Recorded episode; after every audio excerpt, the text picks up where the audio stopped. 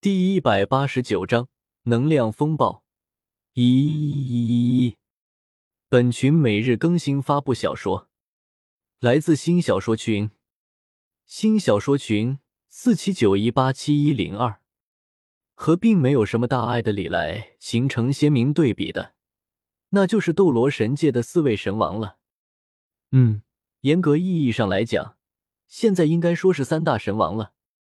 之前的那一波交手，四大神王是吃了大亏，三界审判之剑被破，他们所执掌的超神器被摧毁，自身自然是受到了严重的反噬，再加上那威势恐怖的能量风暴，四大神王甚至差点当场嗝屁。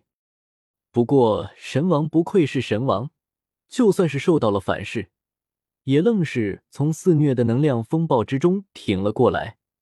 除了生命之神当场陨落以外，剩下的善良、邪恶、毁灭三位神王全都都活了下来。这倒不是说生命之神的实力比起来其他三位神王差了很多，主要是因为超神器和其他的三位神王不同，生命之神的超神器生命古树，那其实就是他的本体。生命女神连本体都已经被摧毁了，那遭受的损失。可比其余三位神王严重多了，所以生命女神根本撑不过后面的能量风暴，现在已经死的连渣都不剩了。至于说活下来的三位神王，也仅仅只是勉强活下来罢了。超神器被毁，自身又遭受重创，此刻三大神王的实力甚至不足全盛时期的百分之一。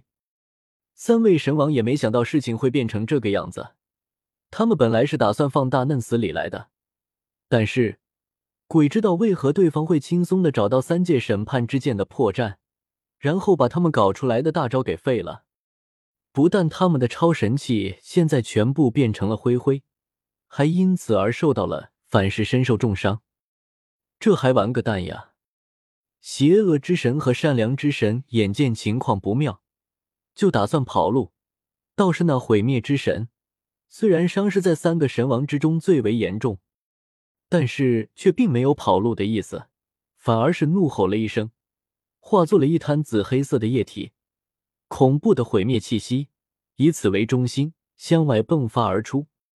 斗罗神界的毁灭之神，并不是人类，他的本体是毁灭凝液。此刻，打算和李来拼命的毁灭之神直接恢复了本体形态。